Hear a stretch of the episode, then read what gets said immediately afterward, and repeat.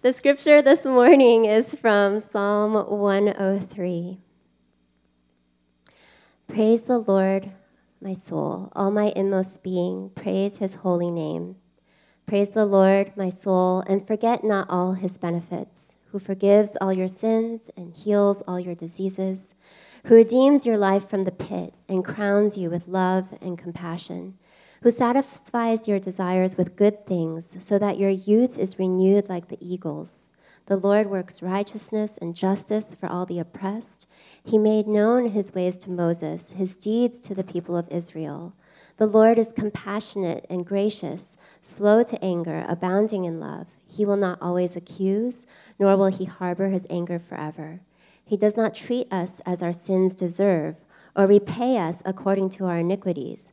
For as high as the heavens are above the earth, so great is his love for those who fear him. As far as the east is from the west, so far has he removed our transgressions from us. As a father has compassion on his children, so the Lord has compassion on those who fear him, for he knows how we are formed. He remembers that we are dust. The life of mortals is like grass, they flourish like a flower of the field. The wind blows over it, and it is gone, and its place remembers it no more. But from everlasting to everlasting, the Lord's love is with those who fear him, and his righteousness with their children's children, with those who keep his covenant and remember to obey his precepts. The Lord has established his throne in heaven, and his kingdom rules over all. Praise the Lord, you his angels, you mighty ones who do his bidding, who obey his word. Praise the Lord, all his heavenly hosts, you his servants who do his will. Praise the Lord, all his works, everywhere in his dominion. Praise the Lord, my soul. Thanks, Cindy. Well, good morning. I'm David, pastor here at Current. Welcome, especially if this is your first time here, one of your first few times here. We're so glad you could join us. I hope, uh, for those of you who've been here, I hope that the that this series, Seasons of the Soul, as we work our way through the book of Psalms, has been helpful to you. Uh, seasons of the soul, the idea being, uh, you know, just as there are different seasons of a, of a given year, there are different seasons of our soul seasons of ups, seasons of uh, that, that feel a lot more down. And what we said on the very, at the very beginning is the book of Psalms is like a medicine chest. It's like a medicine chest that we're able to turn to and get help for, when, for whatever we face in this life. Another way of thinking of it is it's like it is it's a book of case studies. So it's not a textbook, it's a book of case studies. So, like a textbook would be, we'd, we'd have formulas here, we'd have how to's. We could go to these Psalms and we can read, okay, I'm facing this, I need to do this, this, this, and then, okay, I'm good to go. We don't have that. We have something far better. We have real flesh and blood people wrestling through, dealing with real flesh and blood life circumstances. So, for instance, we've seen David struggle with severe feelings of anxiety, borderline depression. We've seen David deal with false accusations, slander in his life. Uh, last week we looked at Moses, who was dealing with lack of a dwelling place, like we just sang about. Uh, somebody who struggled with never having a, a, real home, but, but it wasn't a struggle actually for him. He, had, he found his home, his dwelling place in the Lord. So all these very specific things that we can turn to and, and receive help from and, and in when we, when we look to, uh, in hard times, when we look to the book of Psalms.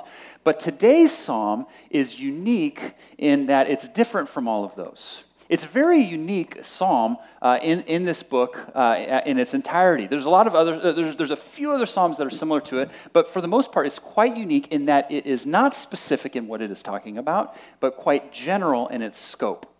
Okay, so what we have here is, is a psalm that says, if you look at the very first part of it, you know, it gives us a little, it says Psalm 1 in your Bibles, and it says it's of David. That's about as much context as we're given here.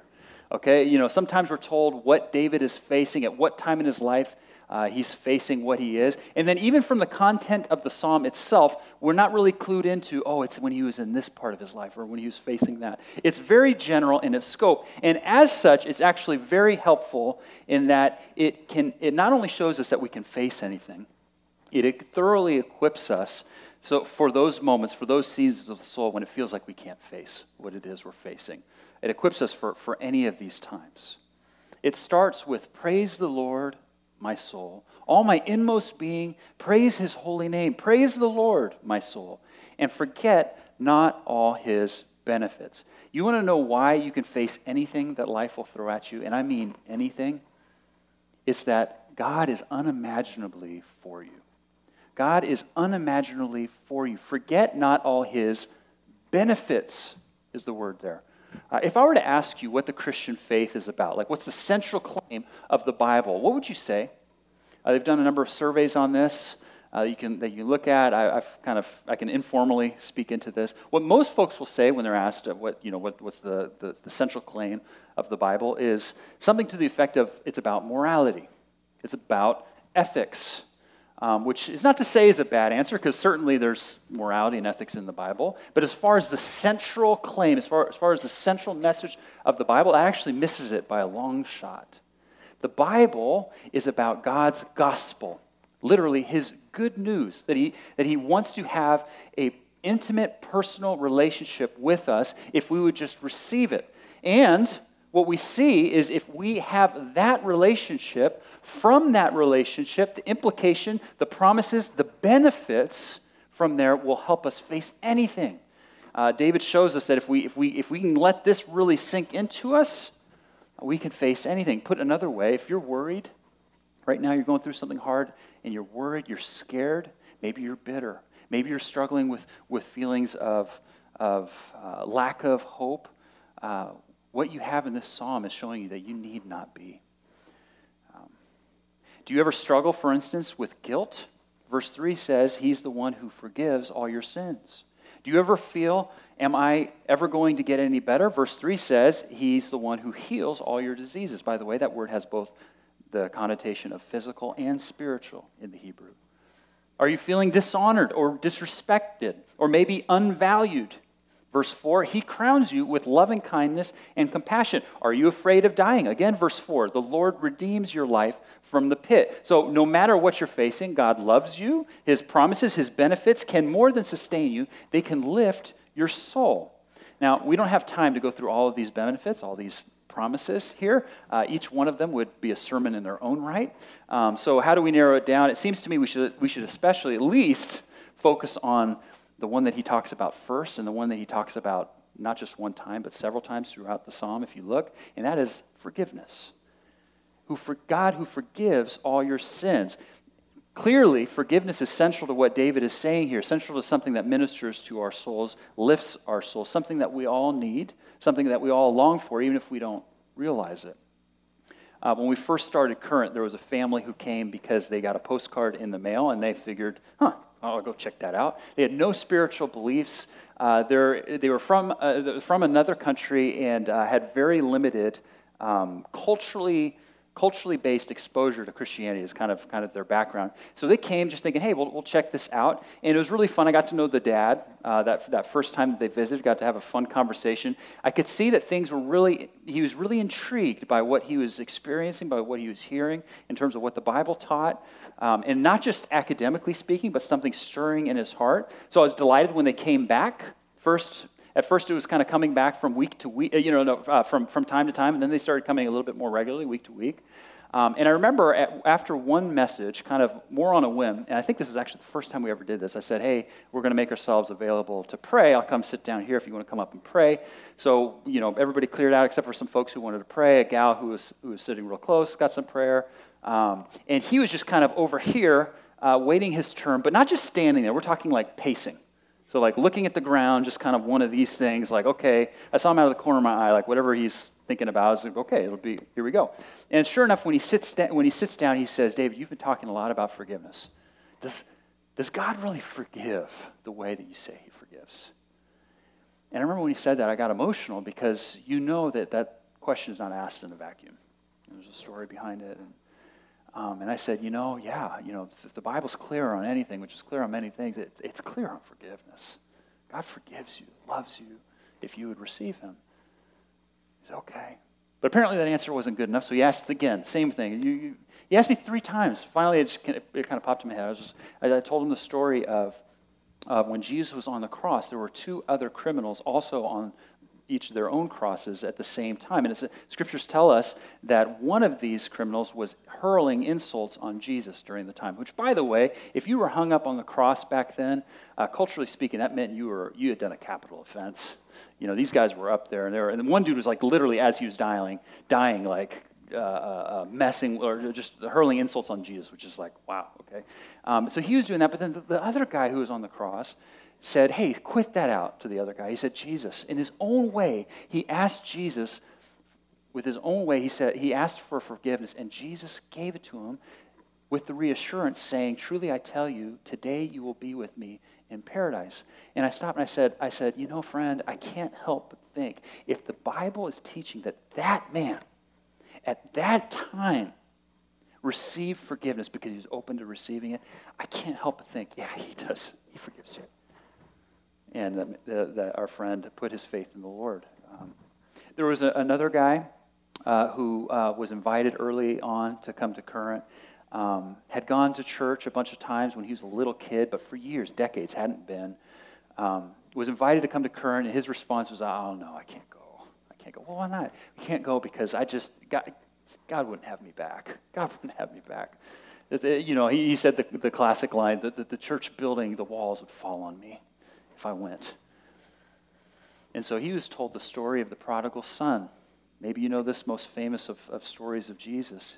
The story of the young man who went to his father, as Jesus told it, and said, You know what? I don't want to live under your roof anymore. I want to live by your rules. I want my inheritance early. I'm not wait until you die, Dad. Give it to me. I want to go and live it up. So he went off and he lived it up. Didn't take long for that to not work out too well for him. Hit rock bottom. Got to the place where he was just thinking about it over time. He's like, you know what? It would be really, it would be go a lot better for me if I went back to my dad and asked for forgiveness and he, you know, took me in as a servant. I mean, he's not going to take me in as a son. He takes me in as a servant. That'd be way better than what I've got myself into. So he packs up, he starts heading back to where his to his home, and he is working on this little apology speech on the way, how he's going to talk to his dad, "Hey dad, I'm so sorry. Would you make me your servant?" But while he's still a far way off, his dad sees him, starts running for him, and before the dude can get but a couple words of his little apology speech, the dad smothers him with love and just says, "Son, you are you have returned to me. You are my son." kills the fatted calf, throws a big party, and celebrates. Um, that's the story of forgiveness in the Bible. And our friend said, See you Sunday. Um, God forgives. God forgives all your sins, all my sins, which means if you might, if you're checking out the faith, or maybe you're someone who's followed Jesus for many years, if you're struggling at all with feelings of guilt, if there's a burden there, God lifts that burden uh, God forgives you if you would receive him. God forgives all sin. He's unimaginably for you, forgives all sins. Another benefit which, which is worth highlighting here, we can't, again, talk about all of them, but this is kind of a, a central one to what he's saying. It also encompasses a lot of them, a lot of the others, is he loves you as a father. Uh, verse 13, as a father has compassion on his children, so the Lord has compassion on those who fear him. That word compassion comes up over and over again in this text, and all Hebrew commentators say it's, it's a quite astounding word. It's a very emotional word. It's a word that talks about a deep emotional connection between God and us. God loves you and me with intimate compassion. Look, does God forgive all your sins? We've covered that. Verse 3. Yes, he covers all your sins. But does that mean he just lets any and everything go all the time, willy nilly, whatever, hunky dory? No. No. Why not? Because he loves us as a father. Um, verses 8 and 9 the Lord is compassionate and gracious, slow to anger, abounding in love. He will not always accuse, nor will he harbor his anger forever. Look at that. What, what does it say? That he's never going to get angry? It's not saying that. It's saying that he's going to be slow to his anger and he's not going to harbor it forever. God does get upset when we do things that are apart from his will, namely things that harm our relationship with him, harm our relationship with others. And why does he get upset for a short period? Uh, because he's our father. It's precisely because he loves us that he, that he will get upset from time to time. Look, what does a good father do when their child acts up, um, gets into trouble, doing something that uh, is clearly not what they should be doing? Um, you know, I don't know, says a lie. I, the, the, the, a good father, a good parent will see that moment for what it is and speak into it. Or bring along with it some sort of, you know, try to do as little as possible to get the kids' attention, to, to kind of help them not become a liar, but to just address it then and there. Maybe put them on a time, I don't know, but, you know, ground them depending on the age. Um, but he's, he does that, which we of course call discipline, for the sake of loving us. Why is this helpful to consider as we think about facing hard times or whatever life helps at us? It's immensely helpful. It means if you're facing hard times, in one respect, it means that, let's say you're struggling with the thought, man, is God bringing this upon me? Is he just upset with me? Is he? You know that the worst it could be, the worst it could be, is God using that situation to get your attention and discipline you. By the way, it doesn't necessarily mean that. There's so many things that happen in our life that aren't necessarily related to what we've done. But let's say it is something He's done for you. I said, worst case scenario, that's actually a good scenario because He's using that for your good and mine. Um, even hard things become for our good. Verse 5, he satisfies your desires with good things so that your youth is renewed like the eagles. That's not saying he's like some genie, you know, and that he'll do whatever, whenever we, uh, whatever we want, whenever we want. Um, but it's saying even when we face hard, hard times, if you would just receive what he makes freely available to you, you will have peace, even, even joy. Okay. In short, again, we can't look at all of these. In short, what is David saying here in the song? He's saying we get what we don't deserve. Um, verse 10 puts it plainly. He does not treat us as our sins deserve. You know what we deserve? And, you know, David actually shows us verses 14 and 16. For he knows we are formed, how we are formed. He, he remembers that we are dust. The life of mortals is like grass. They flourish like a flower of the field. The wind blows over them, and it is gone, and its place remembers it no more. That's what we deserve. But that's not how it was always supposed to be. Uh, we were put in the Garden of Eden and we were supposed to last. We weren't supposed to die. We weren't supposed to lose our place. But because of sin, we were cast out of the garden. And now we have lost our place. We are temporary. We pass away like grass. And yet, the point here is with God's unimaginable love for us as a father, we don't get what we deserve. So then the question then becomes, and this is really the critical, critical question well, how then? How is it we don't get what we deserve? Because there's a tension here in this text. I wonder if you uh, heard it when Cindy read it earlier. I wonder if you felt it even as it was said. Because what David is saying is, Praise the Lord, my soul, all my inmost being, praise his holy name. Praise the Lord, my soul, and forget not all his benefits. There's these wonderful benefits, including the forgiveness of sins. But did you notice that there's a qualifier throughout this text? Uh, we see it in verses 11, 17, and 18. For as high as the heavens are above the earth, so great is his love for those who fear him. From everlasting to everlasting, the Lord's love is with those who fear him, with those who keep his covenant and remember to obey his precepts. You see the tension there? Which is it, David? For instance, here's his benefit you will receive forgiveness. God will forgive all your sins if you fear him, if you obey his precepts, which is essentially the same thing in what David's saying here. If you for, if he will forgive you if you obey him, but if we obey him, we won't need forgiveness. You following? Isn't that a contradiction? Actually, it's the great mystery. Uh, even the Old Testament, the Hebrew scripture writers were like, I don't know, I don't know how this makes sense that God is both just on the one hand, perfectly just, while at the same time loving and gracious. That He does demand that we follow Him, and by the way, perfectly.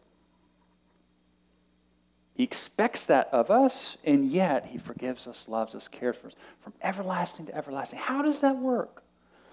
Um, David didn't know fully then. It seems to me we, can, we, can, we find that answer in that little word covenant.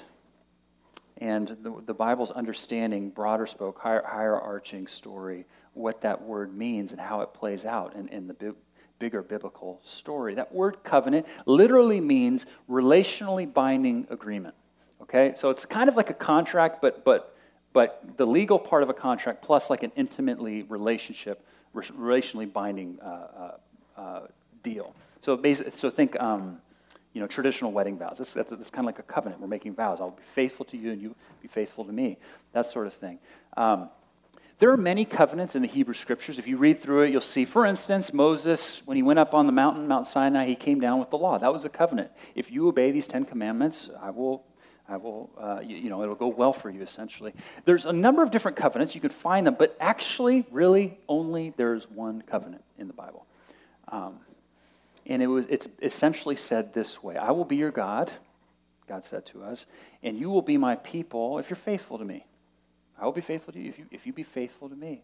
That covenant was the covenant given, for instance, in the Garden of Eden. It was given to Adam, and through Adam, all humankind. If you are faithful to me, I will be your God, and you will be my people. That's why the tree was there, by the way, the forbidden fruit. I've had friends over the years say, "That's why would God put the tree in the garden if you know if that's a way for us to just jack it all up? Like, why would He do that? Like, actually, the tree's there for the most beautiful of all reasons. If you think about it, it was the essentially the only way Adam and Eve, that we through them, could express it. No, you know what? We really are choosing you, God. We're not choosing ourselves. We're, we're, going to choose you. But if you know the story, you know it doesn't take but a page in your Bible for Adam and Eve to eat the forbidden fruit. What were they doing? They were saying, God, you're, you're, all, you're good and all that, but you know what? We really want to do things our way. That's essentially sin, by the way. It's, it's rejecting God Uh, our relationship with Him and what He calls us into. And as a result, sin came into the world. It marred all our relationships, it marred our relationship with Him. To use language like we see here in Psalm 103, our lives became like grass. That's why, for instance, God gave us the law. You know what the law is essentially? It's a reiteration of that covenant. God is saying, okay, you've now like eaten of the fruit. Okay, I'm going to sh- I'm going to show you the, what I've called you into, who you are designed to be, for instance, the Ten Commandments, those sort of things, the precepts, as, as, as David talks about here, if you would just obey his precepts. These are the things that you would, it's a reiteration of the covenant. If you would just be faithful to me, I'll be faithful to you. But you know what the law ended up actually doing for us? Because if you read any bit of your Bible, you know that not only, you know, all the people of, of, of Israel, just including David, couldn't follow the covenant, even anywhere close. You know what the Bible showed, the covenant ended up being for us? It ended up being uh, something that shows us how far short we fall, how far we just miss out. And we don't do the things that He calls us to. We don't fear Him, we don't keep His covenant. So then, how is it the Lord is, has this love for us that is from everlasting to everlasting for those who keep His covenant? That is why Jesus, on the night he was betrayed, uh, when he instituted communion, which we take here from time to time, he said these words. After supper, he took the cup when he had supped, saying, This is the new covenant in my blood. It is for the forgiveness of sins for many. Jesus, the gospel is Jesus, the Son of God, came to live the life that we could not live and died the death that we all deserve. The, the gospel is he came to fulfill the covenant on our behalf.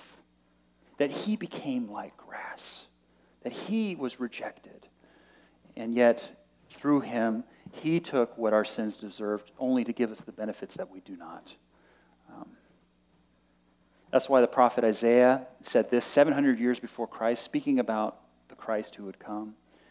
But he was pierced for our transgressions, he was crushed for our iniquities. The punishment that was brought uh, that has brought us peace was upon him. And by his wounds you are healed. Romans 5, uh, interesting, you can check it out later.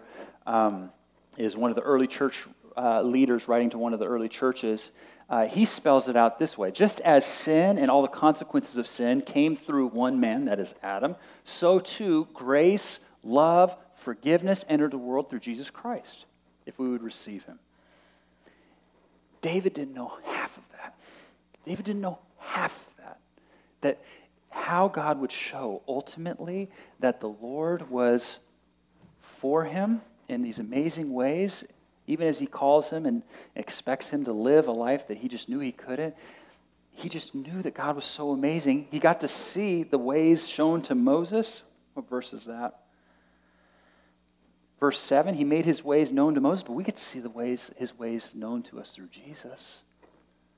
And yet, still, David, not knowing half of that, just erupts in praise. It's like Beethoven, Beethoven's symphony, just like moving higher and higher in energy at the end. Praise the Lord, you his angels, you mighty ones who do his bidding, who obey his word. Praise the Lord, all his heavenly hosts.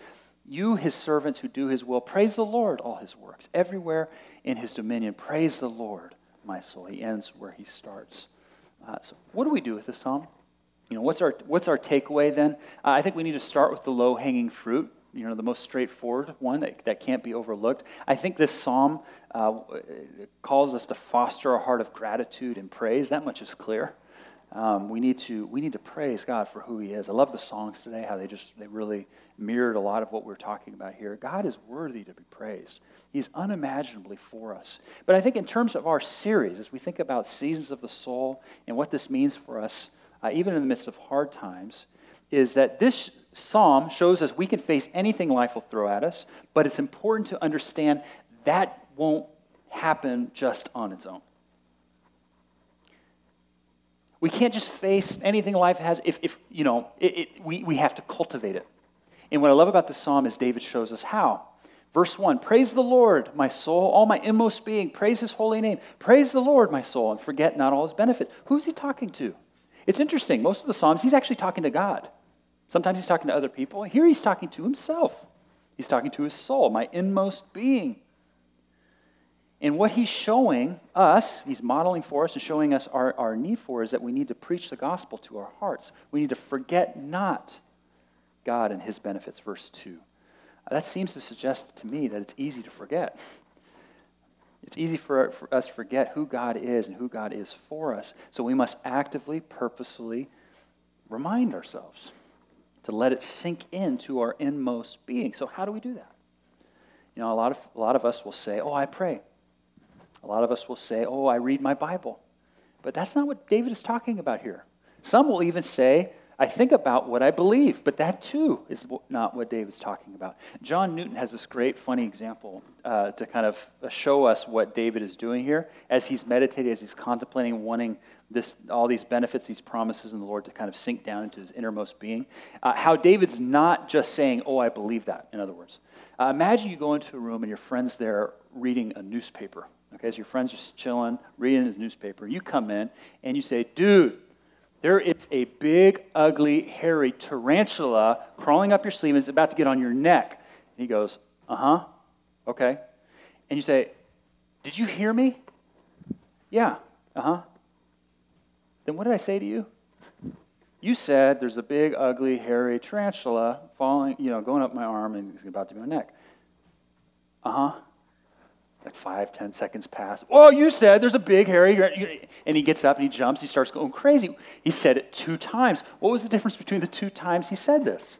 The first time, it was an intellectual thing for him. He understood, kind of like, you know, he just kind of was, was, was processing the information in, uh, as, a, as an intellectual idea. The second time, he had taken it in all the way to his heart. Um, it had gone all the way down into the areas where it was deeply affecting him into the, in, into the, his, his, uh, it was central to his consciousness. Um, he understood the ramification, he understood the implications of it. He thought it all out, and in a second, and what's you know not hard to do when it comes to tarantulas, he was moved to action. Um, and he, what John Newton says is, if you say, "I believe God loves me," but you are afraid, or you are bitter, or you are scared, or you're worried, you are like the guy who says, "Oh yeah, I know that there's a hairy tarantula going up." No, you don't, he would say. You know it, but you don't know it. Um, what David is showing us here is that he's preaching God's promises and his unimaginably great love for us, that he is for us down, down deep into his heart. So let's take an example. So let's say you're feeling, you know, dishonored or disrespected or not valued in the workplace or among friends. Okay, this scripture says God crowns you with love and compassion. Can you preach that to your heart? Um, you know, it's interesting. Most of the time when I've read that scripture, actually, this is one of those Psalms uh, that, that I had memorized as a little guy. I would just think, oh, that's interesting. There's like glory that's a part of the deal when we follow God, and it's probably future glory. No, no, no, no. It's saying crowns us. It's in the here and now. When you're feeling disrespected or not valued at all, do you realize that the only one who actually imparts significance of any weight calls you his daughter, calls you his son? And here is what my, is, is mind boggling to me. Not only does he give you the sole antidote helping you when somebody doesn't value you or disrespects you, not only does he give you the sole antidote, he doesn't just say, the one who crowns you, period, full stop. He says, the one who crowns you with loving kindness and compassion, which means he gives you, the, uh, he empowers you to love the very ones who are undervaluing you, disrespecting you. Disres- um, because of what God has done for you, because of what Jesus has done for you on the cross, you can actually extend, you are empowered to love the very ones who are dishonoring you. Or take again forgiveness. I think it's, I talked about it a couple times. I'm going to talk about it again. I think it's worthwhile because you say, oh, I know God forgives me. I know, I've, I can not tell you how many times as a pastor somebody will, will understand intellectually that God forgives me, but still be like, I'm not so sure when it comes to this area, what I've done, or this thing that I've done over and over. Uh, does God want you to keep doing those things? Of course not. Um, but you need to preach to your heart as far as the east is from the west, so far as he removed our transgression from us. Note that he doesn't say sin there. I think this is interesting. He doesn't say as far as from the east to west, so far as he removed our sin from us. He says the word transgression. You know what the, the word transgression means, literally? It means willful rebellion. He doesn't want you to keep in that sin, but definitely, definitely doesn't want you to be handcuffed by guilt. God is imaginably good to us far more than we deserve. He is for you. And sometimes we need help to let that sink in. In our own life, as we read the scriptures, let David's words, I encourage you to take this psalm home, just meditate on it, think about it. Um, but also in community, this is obviously on our hearts here at Current. You know, sometimes we need folks in our lives to help speak into or just even be there to listen. But you got to be active and intentional. You got to be around people like David Got to be around people who are looking and, you know, even in the midst of their life circumstances that are hard, excuse me. We need people around us. So to be practical on that end, you can join a group in the fall. Uh, you can join a serving team. Like serving, te- serving, a big part of serving is obviously to get things done. But our real hope and vision for the serving teams is another way to get plugged in to spark relationship that can be meaningful and helpful to us. But whatever, wh- however it is, uh, if you're facing hard times, if you're feeling down and out, know that He's there waiting to lift up your heart, lift up your soul. Uh, let's pray.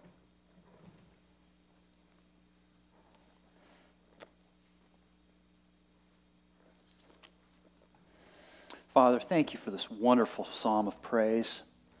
Thank you for the many unimaginable ways you're for us. Most of all, thank you for sending Jesus to die on the cross, that we can have all this, that we can have you. Please help us in times of trouble. Forget not your many kindnesses to us. Help them to sink into our inmost being. It's in Jesus' name we pray. Amen.